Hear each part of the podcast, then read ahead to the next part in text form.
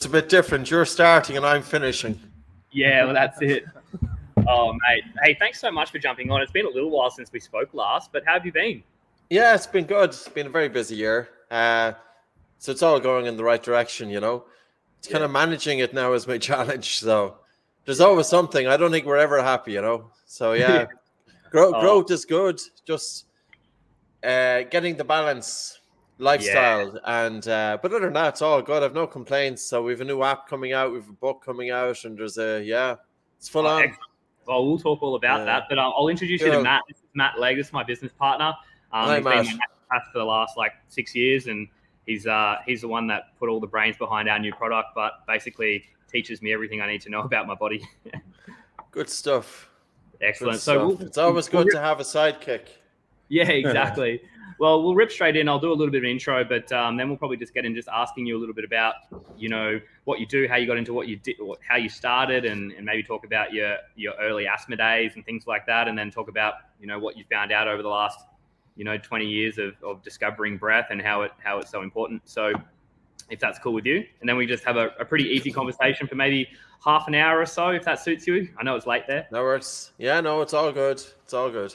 All right, cool. Alrighty, guys, James Newbury here with Matt Legg, and we've got Patrick McKeown. This is episode number 10 of the PHYBA Performance Podcast. We're going to be talking to Patrick about oxygen, breath control, nose breathing, and how to navigate increasing your performance and maybe decreasing disease with uh, proper breath work. So, Patrick, thanks for coming on. It's a pleasure, James and Matt. It's great to be here. Yeah, it'll be an interesting conversation now, you know taking the hippiness out of breathwork. That's what it's all about. yeah, well, that's what we found so much uh, recently is that when you talk to someone about breath work, that it's like, well, I just breathe every day and it just is what it is. But what we're kind of finding out, I guess, in more recent times, it's not really, it is what it is. It's, there's, if we're not breathing correctly, it can stem to a bunch of different things. It can be, can be a, a, an increased response to you know, jumping into that sympathetic nervous system. It can be, you know, a, a, constant low level stress response throughout the day. It can increase anxiety. It can exacerbate asthma. Um, it can do all these different things that we never really thought it could do, or maybe some people did. But I guess to the greater population, it's just something that you do just to, you know, get around day to day. But, you know, I see it all the time. And I think I mentioned this when we spoke last time that now I'm so aware of breath control that I was sitting in an airport and I was watching this young kid play on a um, it must have mm. been some type of game, and he was sitting there playing this game with his dad sitting next to him in the uh, the waiting area to jump on the plane. And I was watching this kid play this game, and maybe once every 60 seconds to 90 seconds, I'd see him sit there and he's playing the game, and then he'd go, and he'd sit there, take a big, deep mouth breath, just sitting there doing something passive. And I was like, this kid is like majorly stressed. There's something going on. Like I, I couldn't get my eyes away from it. I just noticed it. So, um, what do you think's going on there when people are taking just these repetitive, uh, repetitive breaths through the mouth that are super deep and super consistent and almost looks like they're stressed in a non-stressed environment? What's happening and what's what's going on there? Like even for a young child, breathing patterns can be off. We've seen kids you know, working with children from the age of four years of age upwards, especially if they have a tendency towards asthma or childhood asthma or, you know, frequent colds, trauma. You know, if there's if there's tension in the home, and also there was a study that came out about six months ago, looking at the stress levels of parents and the children with asthma and the effect that the stress levels of parents have on the kids with asthma. So, kids are very vulnerable, and we're around them. we don't always, I suppose, appreciate our moods and the effect it has on the kids around us. And I know, of course, we're not looking to live in harmony all the time, but some kids are exposed to that little bit more trauma than others. A child with irregular breathing like that, now some people might say it's it's normal to sigh frequently, but the question here is how frequent is normal? And when people come into me and I see frequent sighing, they're either not comfortable in their situation or they're in a state of that increased stress response. So frequent sighing would be a sign of a regular breathing pattern. It is irregular breathing. And what drives that is that the individual is sitting there, but then all of a sudden they're feeling this immense feeling of air hunger. And that can be due to an increased chemosensitivity to carbon dioxide. So many of the athletes are going to be aware that, you know, it's all about improving tolerance to CO2. The gas CO2, carbon dioxide, is the primary driver to breathe. If you're overly sensitive to the accumulation of carbon dioxide, your breathing is going to be faster and harder. You're more likely then to gas out. You're not going to, you know, reach your full potential. You don't have that reserve left in the tank. And also, I suppose from an athletic point of view, there's an energy there's an energy consumption that the harder and the faster you breathe, the more oxygen that's devoted to supporting the breathing muscles. And so, for example, normally as we're sitting here, about two to three percent of our oxygen consumption is supporting the breathing muscles. During fairly intense exercise, it could be 10 percent. During maximum, it could be 13, 14, 15 percent. But if you have an individual with dysfunctional breathing, it's going to increase that. And the other aspect, then, from an athletic point of view, is that if you're overusing the accessory, not the accessory muscles, but the diaphragm itself, there can be a buildup of metabolites. And what can happen there is that the diaphragm gets tired and blood is stolen from the legs to feed the diaphragm. So you've got an athlete going. The next thing is the legs start going from under that person. Is it due to a buildup of hydrogen ion, which can be delayed by changing breathing patterns, or is it due to from fatigue? So coming that back to that child, you know, this is just that observation, James. You're connected with breath, you're seeing it there. And I'd also say to people, don't let your breathing let you down. Of course, the kid has nothing to be concerned about, but how many of us go into a challenging situation and we, by our breathing patterns changing in response to our own stress levels, the opponent will know straight off. And also a competitor that when the athlete is starting to get gassed, that's when you, you know, you, you always will know your opponent. Always pay attention to your opponent's breathing. Pay attention to your own, but pay even more attention to your opponent's. I love that because the one of the biggest key factors, and you can you can break some people during competition. I remember uh, specifically this one time I was actually running with um, Tia and her husband Shane in a training session.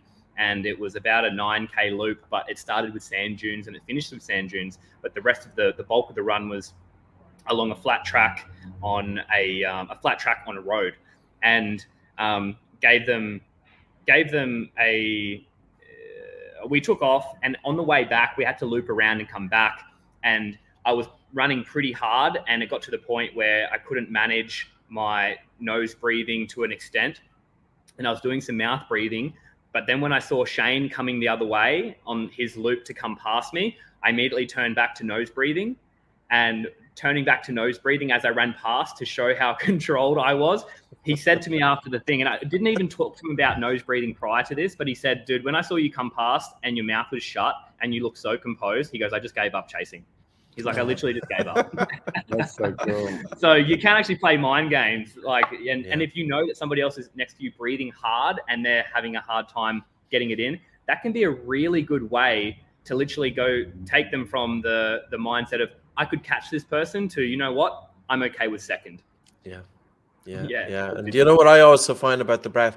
I think it's a phenomenal way that whenever one is doing physical exercise, you're not just training the body, but also to train breathing use the physical exercise to change train your breathing but also to train the brain so there's a, a, situation that mental fatigue set in his mind let him down there he seen exactly. you with your mouth closed and automatically he started thinking and overthinking that was game over you know exactly he, he, might have been in flying form he could have continued he could have even surpassed you but yeah. distraction yeah. mind we can't let the mind let us down well, one thing that Matt might be able to touch on here as well. Um, you did mention, you know, the buildup of uh, the hydrogen ions in the mm. legs. We actually just had a conversation with um, a, doctor who's been looking into um, our energy pathways and basically what happens when we're building up, well, what we presumed for so many years, which was lactic acid, and then we kind of realized that we've got this system that kind of jumps in and, and takes over, and it's maybe not lactic acid, but it's lactate or you know these different pathways. So uh, what we're what we're looking at doing is how can we how can we use the breath how can we use the breath to increase our CO2 tolerance Um, and then what does it actually do for the levels of CO2 and oxygen? Because eh, from what I understand, we need we need both, and we do need that CO2 to maximize the utilization of the oxygen so we can perform work. But if we're just dumping the CO2 constantly, not only are we not maximizing our oxygen, but we're also not allowing our bodies to become accustomed to the CO2, which then kind of shoots ourselves in the foot at the same time. Yeah. Mouth breathing during physical exercise, your body is producing plenty of CO2, but because of the mouth open, the carbon dioxide in the blood does not increase. So the only way to expose yourself to higher carbon dioxide during physical exercise is to keep the mouth closed.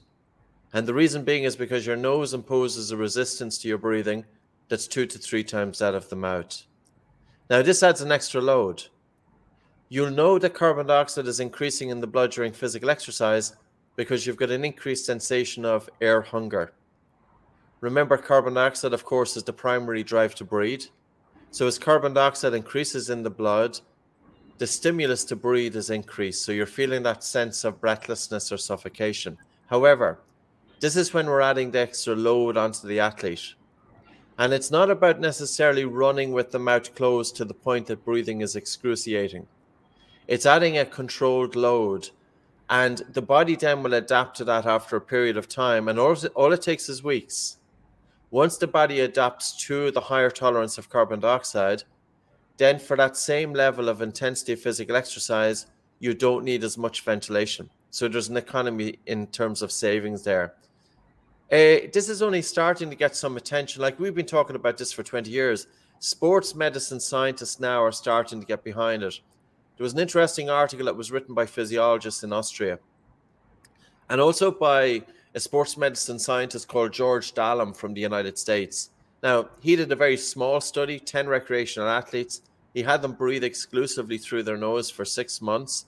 He then tested them after six months on a graded exercise test they were able to maintain 100% of work rate intensity with nasal breathing versus mouth breathing, but with 22% less ventilation. And also, their fraction of expired oxygen was less. So, with nose breathing and a higher tolerance to CO2, so carbon dioxide in the blood during Dallam's study was 44 millimeters of mercury. That's with the mouth closed. But with the mouth open, it was 40. So, with a higher CO2 in the blood, there's a drop to blood pH and hemoglobin for affinity for oxygen reduces. So hemoglobin is the protein that carries most of the oxygen inside the, the red blood cells. And hemoglobin releases oxygen more readily now to the working muscles. So if you can improve your CO2 tolerance, you should be able to stay aerobically for longer. Because when we go that we're running without air, we're going anaerobic, the hydrogen ion coming from the muscles doesn't get oxidized. So there's two ways then to help delay you know, fatigue. One is to improve the aerobic capacity of the individual. But the second is to do breath holding. And breath holding is where you're deliberately putting your body into that oxygen that now typically we all, all we want to do is drop blood oxygen saturation. It is severe hypoxia, but it's down to about 85%. We're not doing anything to the point that people are going blue and they're passing out or anything like that. We don't want anything like that because we do breath holding during the physical exercise. But what happens here, and it's not fully known, James, work by a researcher called Woorons from Paris 13 University. He's been putting out research on this for about 10 years. And just by coincidence, it's the same techniques that we've been using for 20 years. So happy days. I didn't have to do the research, somebody else was doing it for us. So we can borrow the research from Woorons' papers and he's thinking that the likely adaptation is taking place inside the muscle compartment, that it's increasing the buffering inside the muscle, which is there's, if I can remember correctly, is protein phosphates and to a lesser extent bicarbonate. So then the hydrogen ion is delayed before it's released into the blood to delay lactic acid. So I think there's there's twofold thing there, but I also think there's a mental component here because if you do a run with your mouth closed, the sensation of breathlessness is stronger. But if you do some breath holding, there's also a strong sensation of breathlessness. And you're disturbing the blood acid base balance. And it's almost that you're telling the brain if there's a central governor there that's dictating the limits of what you're able to do, we're challenging that to tell the brain that yes, it's safe to go that little bit further. Because hard training, you're telling the body it's okay to do it. But, you know, people sprint to stimulate anaerobic glycolysis. If you sprint with your mouth open, you're hardly going hypoxic, hardly going. If you sprint with your mouth closed, your blood oxygen saturation will drop down to about 93%. You could do a jog in a room with your breath hold and you'll lower your blood oxygen saturation to 85%. It's much stronger in terms of stimulating anaerobic glycolysis, but without the trauma. So I think athletes need to start getting a little bit creative here, you know, and we have to drop this idea that breathing is for a bunch of hippies and open sandal brigade and you know the custodians of breathing for the last 40 years. They've held it back. Breathing is about those tools to regulate states. Like i was working with a boxer there who was fighting last saturday world class boxer. An absolutely tremendous athlete. And he was doing it to get that one extra percent. And that's all when he rang and i said listen i said what do you want to get out of this he said, I want to get that extra 1%. So we did breath holding, nose breathing on the pads. You know, 12 three minute rounds is tough going. That's the way to train as well. Nose breathing on the pads, nose breathing during sparring, uh, doing breath holding, but also training the brain and bringing this into your everyday life. You can't just expect to have absolutely focus and concentration on a day of competition your focus is trained in your everyday life. In your training in the gym, where is your mind? How often is the mind wandering? Where is your attention? And we're training attention, we're training breathing, and to do it together. And these are the tools then we can use outside of our athletic performance, you know. So it just kind of before I, I close with the sentence, but there was a recent enough study that came out of the journal, one of the strength conditioning research journals. I can't remember exactly the title. They looked at about it was a fairly large population of a couple of thousand athletes, and they concluded that 90% of these athletes had dysfunctional breathing. Now, that was from a biomechanical point of view. I would never say or never consider that 90%, but most certainly different athletes are more prone to it. And I would say that athletes who are prone to perfectionist tendencies, to anxiety and panic disorder, typically we would expect about 75% athletes who have respiratory issues, so say cyclist cough, inflammation in the lungs, exercise induced bronchoconstriction, I would say that's high enough as well, probably about 50%. Athletes with lower back pain, 50%. So just different po- cohorts of individuals who are more prone to dysfunctional breathing than others. But then the question to ask is how can we change breathing from dysfunctional to functional? And also the realization that breathing and movement go together. If your breathing is dysfunctional, your movement is not functional. And if your movement isn't functional, you're more prone to injury. That's super interesting. And I think we have two points of breathing that we're going to touch on now. But just mm-hmm. to add to the, um, the, the data here, and this is probably cool for you to hear as well. Um, I started doing some uh, specific breath practices through the nose only during 2016, 2017 to increase my CO2 tolerance. And here are some stats for you that are quite fascinating. I started this protocol with an increased increased uh, increased protocol where I would get on the assault bike. I would ride the assault bike at 48 RPMs, nose breathing only. Every minute, I would take a heart rate measurement and it would also increase my RPMs by two on the top of every minute. So from there, I would build myself up to a maximal a maximal effort where I couldn't feel like I needed to I needed to mouth breathe. Basically, max it out. That first time I ever did that was about 128 beats a minute, and I can't remember the RPMs. But basically, my maximal capacity was 128 beats a minute, nose breathing. After that, I felt like I had to use my mouth.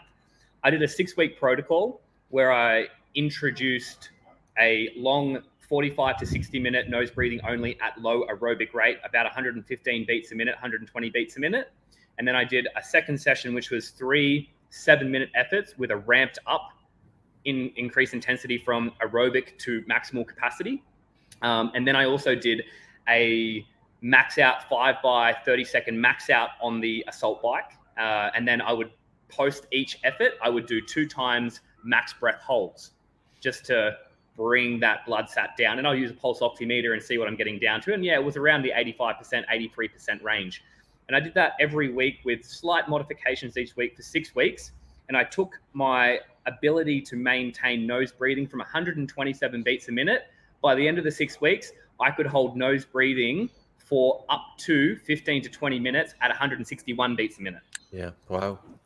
Well, that's an ama- that's an amazing adaptation. So it is. It's so cool. Yeah, yeah, yeah it's and great. A lot, a lot was to do with the mind as well, because prior to that, I'd never done anything like it. I thought I was going to pass out and die, and then it was also becoming okay with the idea that no, I'm good. I'm going to get enough oxygen. I'm going to be fine. I'm going to breathe out enough CO2. And that adaptation happened very quickly, but I was very precise with each week of training. I didn't miss any sessions and I did them exactly to my protocols, which was super fascinating. But something that I know that Matt wants to talk about, um, and which I also was doing at the same time, getting away from the dynamic work, looking at the passive breathing exercises that we could do. I was also doing this on a daily basis. I would have an AM and a PM session. So I'd do a cadence in the morning and an apnea at night that I was given protocols to follow from Brian McKenzie. And they were basically protocols that I could follow to help give me some uh, CO2 tolerance work without having the physical exercise part to it. So I had two aspects. And I, I know that Matt really wants to touch on ways that we can breathe um, to lower our fight or flight response. So, what have you noticed with this well, type of stuff? Yeah, so it's good. I'm glad you guys are talking about the adaptation because a lot of the stuff, excuse me, I forgot how to talk. A lot of our stuff um, that we've been talking about is helping the body to adapt to a stress uh, and to improve our performance or even actually improve our everyday life um, by uh, improving our tolerance to stress. So, what you guys are talking about is really fascinating because we're talking about actually putting yourself just same as the way you might train a muscle for rehab or train our brain to be tougher and that sort of stuff. You're talking about using the breathing to put ourselves into a stressful situation to trigger our bodies to do some sort of adaptation.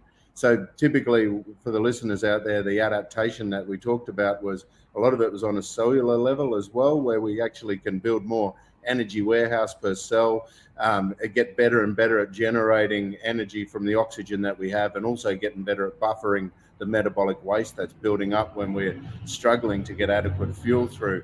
And then our body gets better and better at doing that, which gives us a level of fitness um, through that adaptation. But also on a mental perspective, having that ability to put yourself into a stressful situation, but then control that. Um, and in doing so, maintaining good posture, maintaining good reducing the amount of fight or flight responses you get to let your body know, increase your threshold for what you're capable of doing.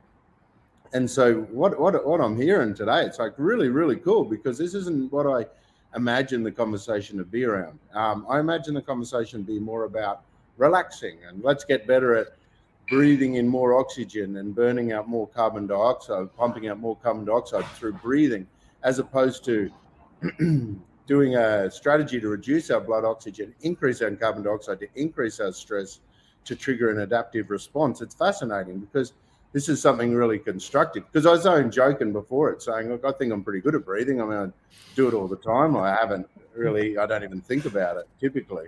Um, but I thought that too with posture, and I also thought that too with stress, and I thought that too with so many other aspects of my life. But once I was made aware of my bad posture during stress, or the symptoms that I manifest during a stress response, like the sweating and dissociation, public speaking, and you know those sort of things. And then I learned ways to control my posture, and then I learned ways to control my nervous system. Sounds like this is the same sort of thing. A breathing is another tool that we can add in that when we are aware of it, when we can feel ourselves, or like James was saying, you can see it in kids in the airport, the weirdo. Um, so you know, you can manifest, you feel these things in yourself, and all of a sudden, once you're aware of it, you go, "Hey, I'm not in my calm zone. I'm in a stress state here." and then also, old mate across the table might know I'm in that state as well.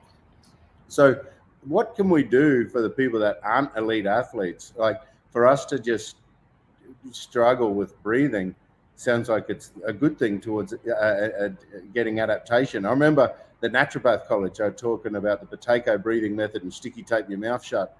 Um, and that was pretty much all I learned about it, which was enough to be dangerous, I think. Um, so, how can we, for the people out there that are not an elite athlete as such, but know that they could use these breathing techniques to improve their ability to adapt to stress of all kinds, what's some tricks we could do? I suppose, Matt, the first question we ask is anytime we get into a tricky situation, how do we naturally respond? And more often than not, the individual will breathe faster, harder, and irregular breathing. Now, when we breathe that way, what's the body telling the brain? The body is telling the brain that the body is under threat, and all the brain wants to do is get you out of the situation.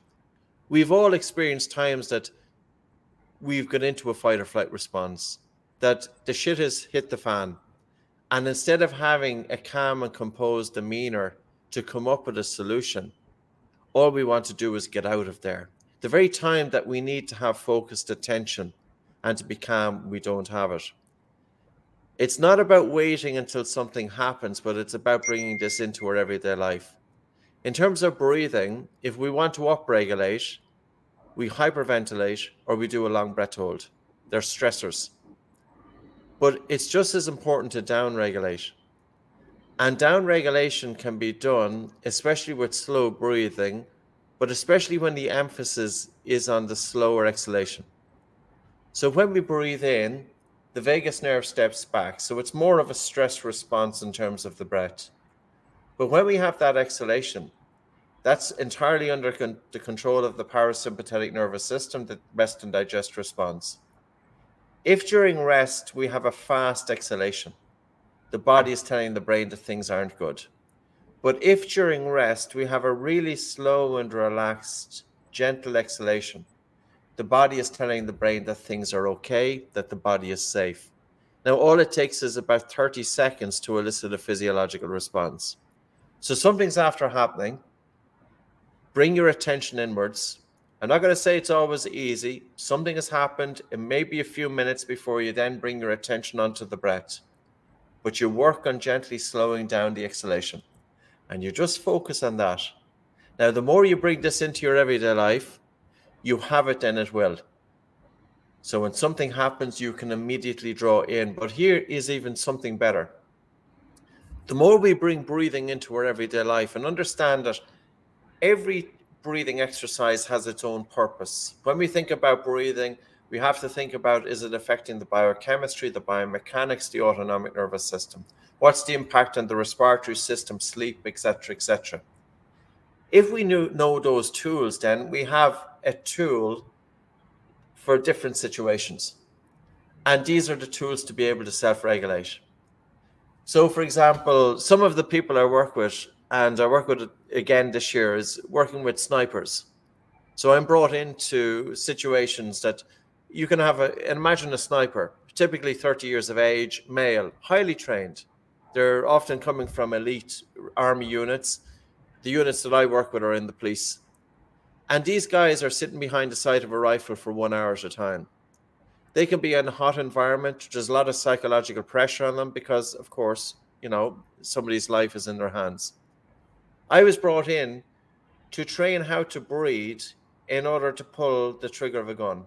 Now, that's about changing your state. So, really, based on what I spoke about, now people will understand. When you breathe in, it's sympathetically driven, there's an elevation of the heart rate. When you breathe out with a really slow and relaxed and gentle exhalation, the vagus nerve secretes the neurotransmitter acetylcholine and the heart rate slows down. The sniper, one option can be to pull the trigger right at the bottom of the exhalation and to pull the trigger between heartbeats because every heartbeat will knock off target.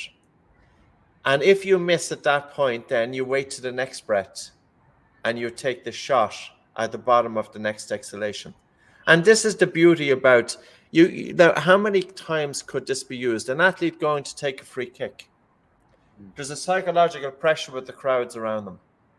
They want to be able to downregulate. There's cameras on them. Nobody will even know what they're doing. Soft breath in through the nose, a really relaxed, slow, gentle breath out.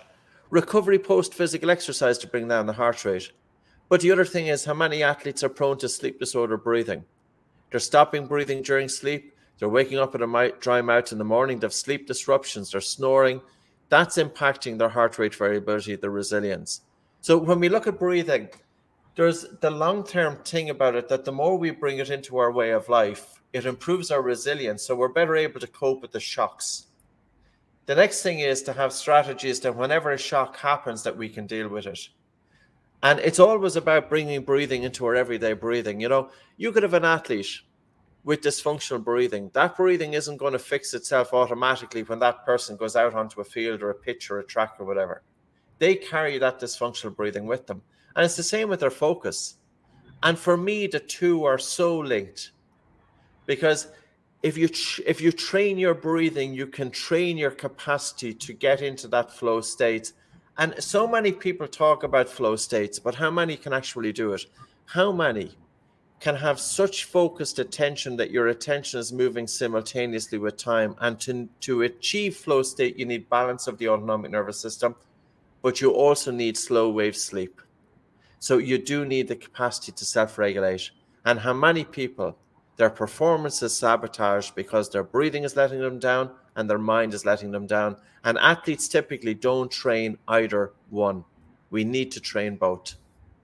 So, would um, a protocol? Is there any protocols that you would recommend for someone to, you know, practice either of a of a morning or of an evening? Maybe similar to, you know, one protocol that I used to follow of, uh, I used to do it twice a day. Uh, was a, a cadence protocol, which is basically the the ratio of the breath control would be one, one, two, one. So for instance, if I started off with sevens, it'd be a seven second inhale, a seven second hold, a 14 second exhale, and then a seven second hold out.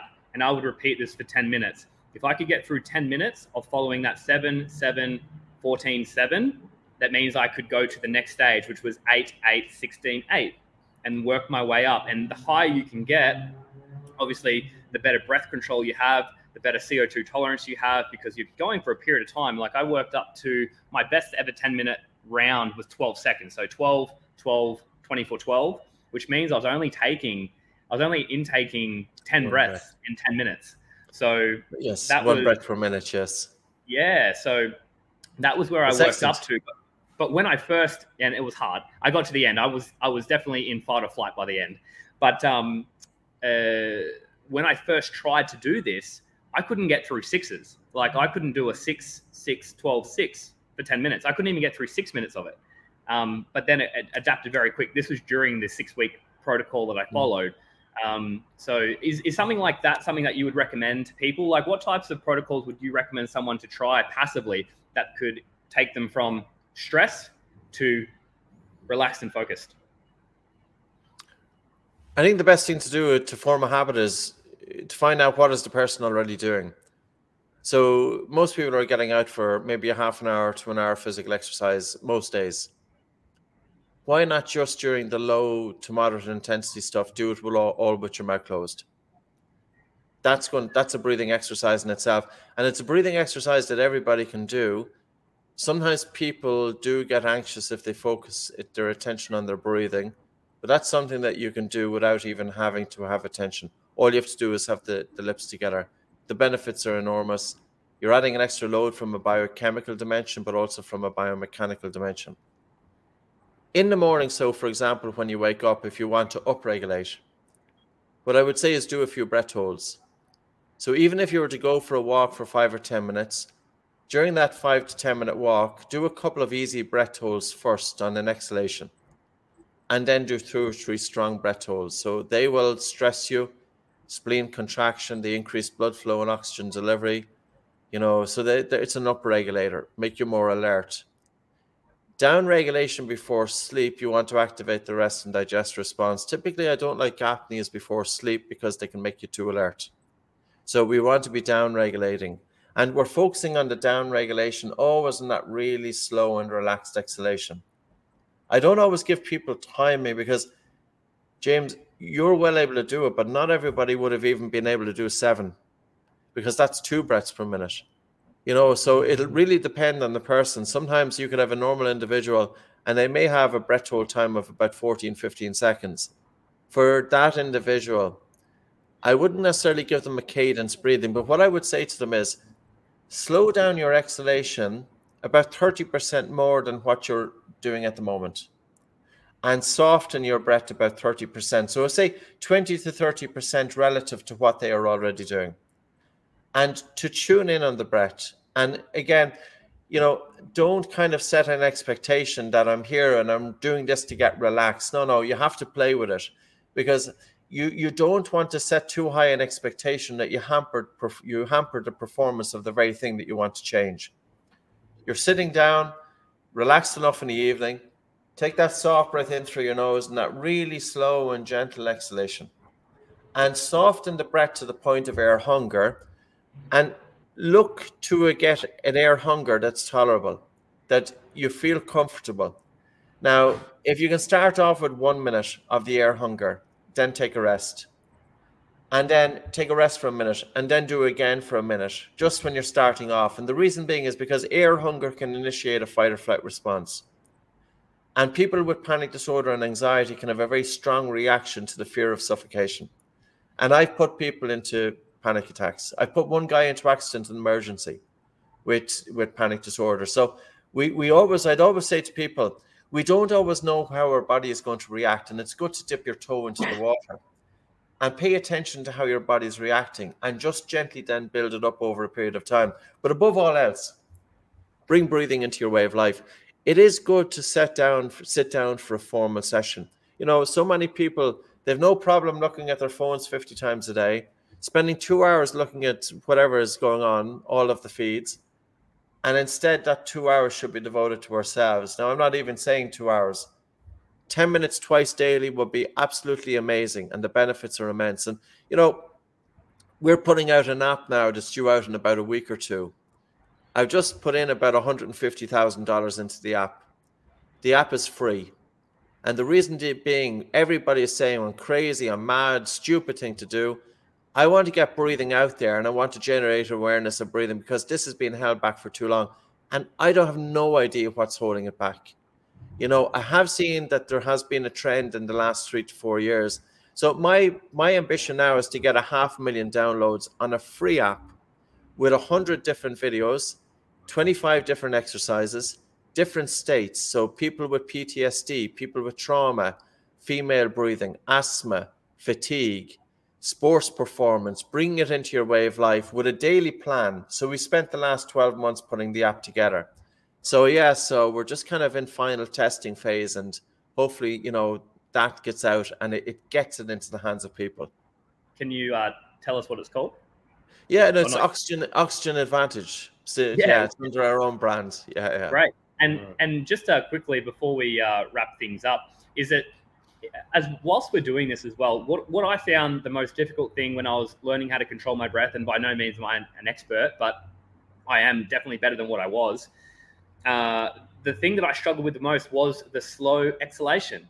That it was almost like I felt this initial reaction to just dump the air, and I couldn't let it relax into a nice, steady, smooth, slow exhalation. But after maybe a handful of sessions, probably four or five sessions, I then could take the breath in and then I could let it out at a nice smooth pace rather than out, stop, out, stop, out, stop, out, stop. And it was like really rigid and it wasn't, it was, there was no flow to it at all. But then after a handful of sessions, I began to realize I can actually do it nice and slow. And I think the people that probably do this the best naturally are swimmers. Yeah, well, they're doing breathing exercise any anyway in the pool. If you think of the swimmer going across the water, the water's pressing up against them. So they're breathing against resistance. So they're already putting a load on. And also they have the head in the water. So the breathing volume that they breathe for the level of exercise is going to be reduced. Okay, they mouth breathe, but they may take a mouth breath every three or five strokes or whatever. It's you answered your question. The the answer is practice. And yeah. the the answer is also, you know, it's kind of that fine line. So if you're gently softening the breath, that you're having that soft breath in, the really relaxed and slow, gentle breath out. Well, if the breath in is too soft, and if the breath out is too slow and relaxed, you might have too much of an air hunger at the bottom of the breath. And that's why the breath can be staggered. And the other thing is not to interfere with the breathing muscles.